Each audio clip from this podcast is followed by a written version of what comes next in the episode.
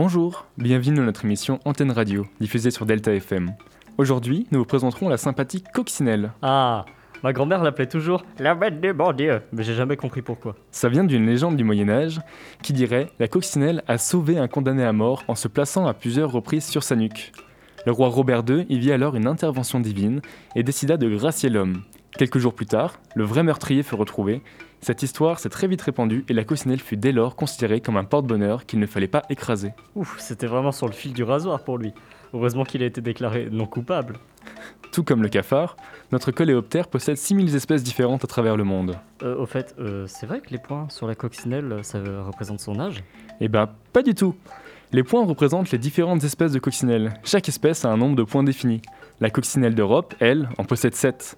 Elles sont toujours sur les élytres, qui peuvent être de couleurs différentes comme rouge, jaune, noir ou encore bleuté. Euh, c'est quoi les élytres déjà? Je demande hein, pour un ami. C'est une sorte d'aile mais très dure pour les insectes, qui permet de les protéger. D'ailleurs, dans notre cas, la coccinelle range en dessous de ceci ses ailes. Une coccinelle fait de 1 mm à 1,5 cm selon les espèces. Elle pèse 15 mg et peut vivre 3 ans. Si compter qu'elle se fasse pas manger parmi ses nombreux prédateurs qui sont les petits rongeurs, les oiseaux, les araignées ou encore d'autres insectes comme la menthe religieuse par exemple. Et sinon, elle, elle, elle est le prédateur de qui? Elle se nourrit principalement de pucerons, de cochenilles et de champignons. Bon, c'est une alimentation saine et variée. Euh, au fait, je me souviens d'une fois, j'avais attrapé une coccinelle dans mes mains.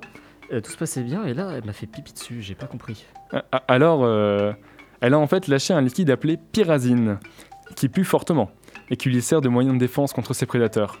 Je suis au regret de te dire que tu lui as fait peur. Mais moi, je voulais juste lui faire un câlin. Je doute qu'un câlin d'une créature 120 fois plus grande que toi te mette en confiance. Maintenant que tu le dis. D'ailleurs, tu savais que c'est au printemps que les coccinelles se reproduisent. Au moment de la ponte, les femelles choisissent une feuille envahie de pucerons, elles s'y installent et commencent à pondre de 50 à 400 œufs. Ils sont tous jaunes. Ah oui, ça je le savais. Et même qu'au bout de 3 à 7 jours, les œufs éclosent et des larves en sortent. Elles peuvent dévorer jusqu'à 9000 pucerons durant les 3 semaines de leur développement. Oh, tu m'impressionnes. Vient alors le stade nymphal où les larves se fixent avec euh, quelques fils de soie à l'extrémité de leur abdomen au verso d'une feuille. Elles restent ainsi recroquevillées et immobiles pendant 8 jours pour se transformer en coccinelle adulte.